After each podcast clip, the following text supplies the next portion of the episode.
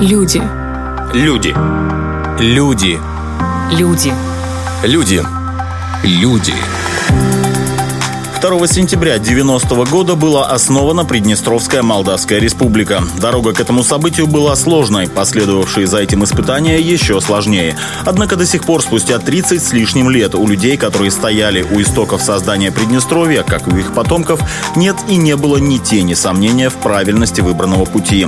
О них, о людях, сделавших особый вклад в становление и развитие нашей страны, серия специальных выпусков программы «Люди» на Первом радио. Деньги – кровь экономики. Никакое современное государство не может существовать без собственной финансовой и банковской системы. Приднестровье – не исключение. В республике есть своя валюта, свой бюджет, свой центробанк. Все эти вещи появились во многом благодаря герою этого выпуска. Знакомьтесь, первый председатель Приднестровского республиканского банка – отец Приднестровского рубля Вячеслав Загрядский. Вячеслав Алексеевич родился в 1949 году в России, а точнее в Липецкой области, селе Соловьево. Там закончил школу, затем перебрался в соседний Елец. Слесарил на заводе, затем служил в армии. Технические войска э, военно-воздушных сил. Вот. Э, работал 6 э, месяцев нас учили. Потом я был направлен здесь, кстати, недалеко, в Одесскую область, в Арцис – есть такой город там. После демобилизации молодой человек решает получить высшее образование. Переезжает в Воронеж, поступает в лесотехнический институт на инженера. В 1975 году после выпуска по распределению попадает в Тирасполь на мебельную фабрику. В советское время, я уже повторяюсь, была э, такая э, система, что есть точки для, для того, точки для распределения. И в зависимости от э, среднего балла, то первое, что вот я, допустим, был, у меня средний балл ровно 5, и я был первым из 100 человек, которые распределялись. Я выбирал любую точку. Вот. И учитывая то, что я служил в Арцизе, то есть края эти знаю, так получилось, что я и выбрал поэтому Тирасполь. На фабрике Вячеслав Загрядский постепенно, как это сейчас называется, делает карьеру. Сначала мастер, потом замначальника цеха, начальник и, наконец, замдиректора по производству. Большинство должностей, которые занимает специалист, не столько инженерные, сколько, как сказали бы сегодня, менеджерские, то есть предусматривают управление людьми. Для того, чтобы быть хорошим организатором, недостаточно быть хорошим инженером.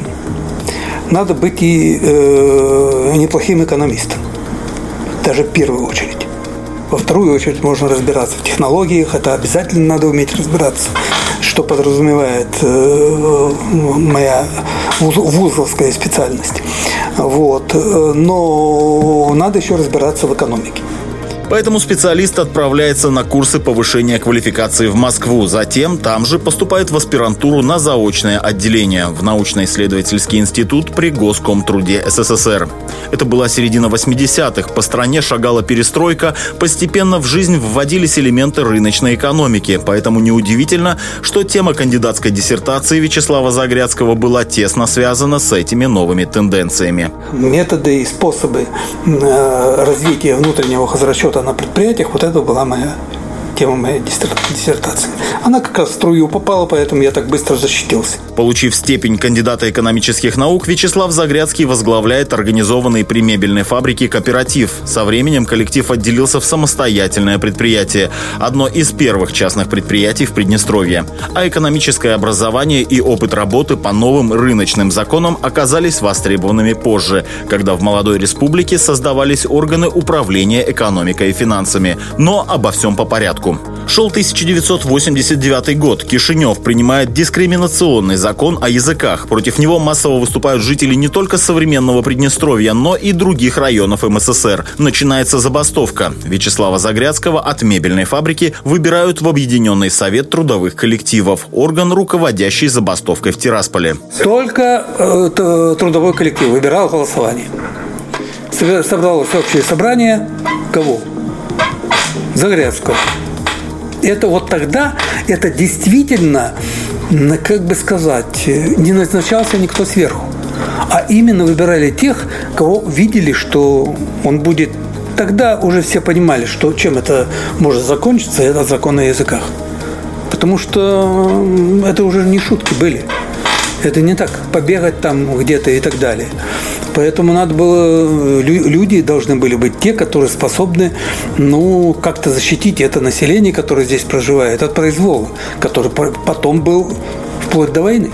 После того, как забастовка нужного, ожидаемого эффекта не принесла, трудовые коллективы решают идти другим путем – во власть. Тем более как раз приближаются выборы в Верховный Совет МССР и местные советы. Всего в Верховный Совет Молдавии от приднестровских городов и районов прошло 60 депутатов. Это 15% от общей численности парламента. Для сравнения, у депутатов-националистов из Народного фронта Молдовы было около четверти всех мандатов. Казалось бы, не намного больше, но народофронтовцы сумели навязать умеренному парламентскому большинству свою волю. Депутатов от Приднестровья запугать не удалось. Тогда на них натравили агрессивную толпу, собиравшуюся в дни парламентских заседаний на площади.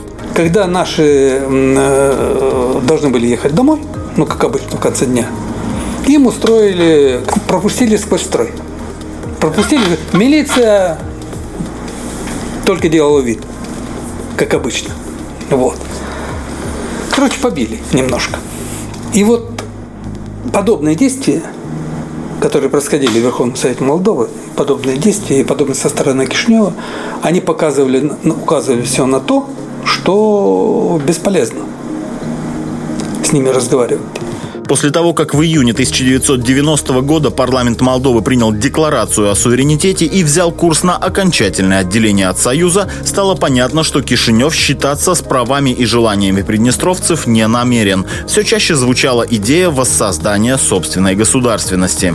Она зрела с исторической точки зрения, во-первых, а во-вторых, и с, э, способ, как способ защиты мирный способ защиты от националистического произвола.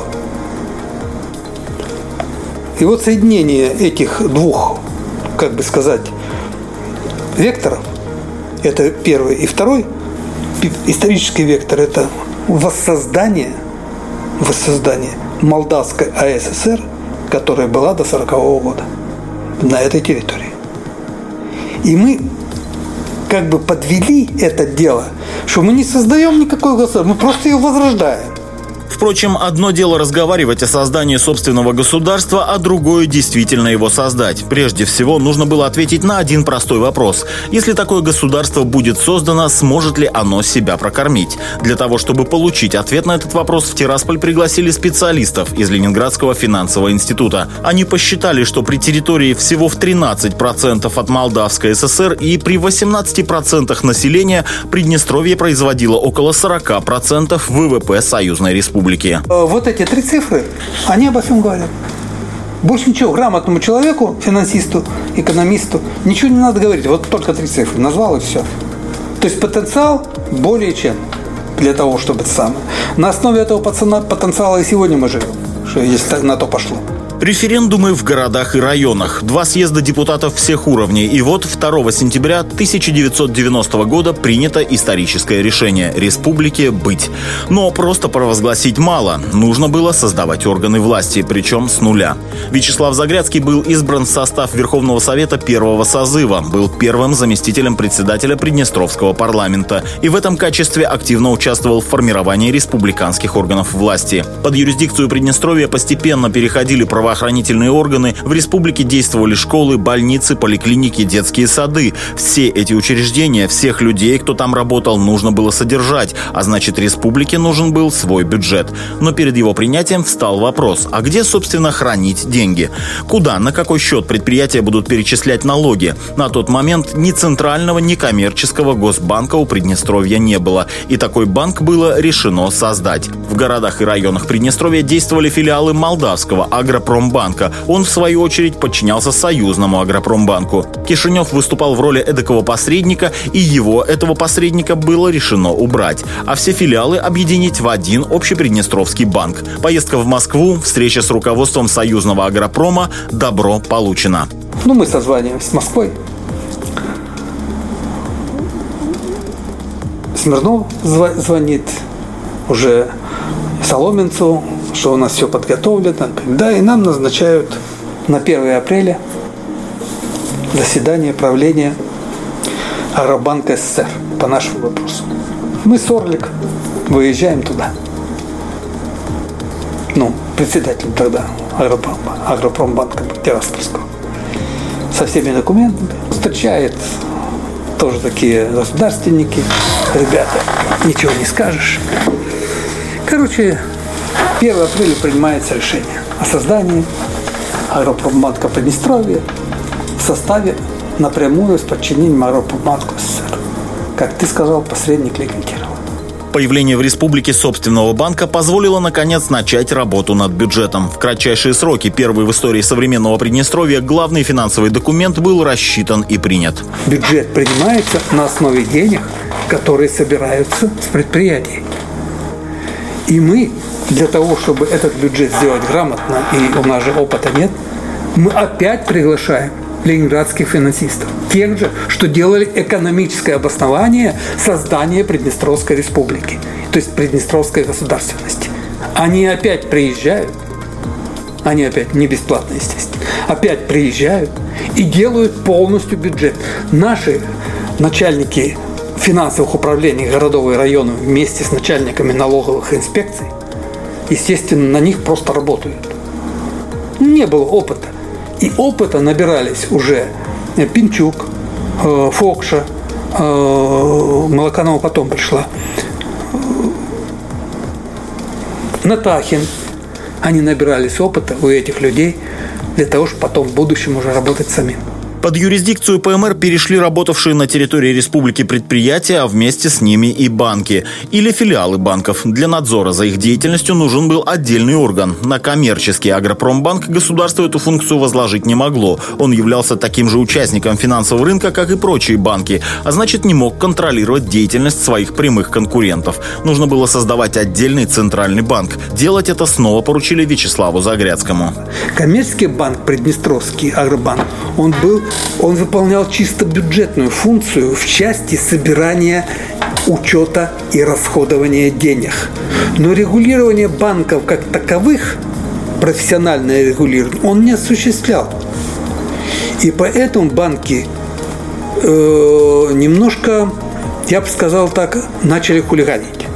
Это одна была из причин, главных причин – Э, исходя из которой был создан Приднестровский республиканский банк. 22 декабря 1992 года Верховный Совет ПМР принял постановление о создании Приднестровского республиканского банка. Его первым председателем стал Вячеслав Загрядский. К тому времени уже прошел год, как не стало Советского Союза. Какое-то время после крушения великой державы в бывших союзных республиках продолжали использоваться союзные рубли. Но постепенно страны постсоветского пространства переходили на собственные валюты. Сделать это было жизненно необходимо и Приднестровью мы немножко опоздали. Почему опоздали? Не потому, что мы не понимали этого или что-то не успели сделать.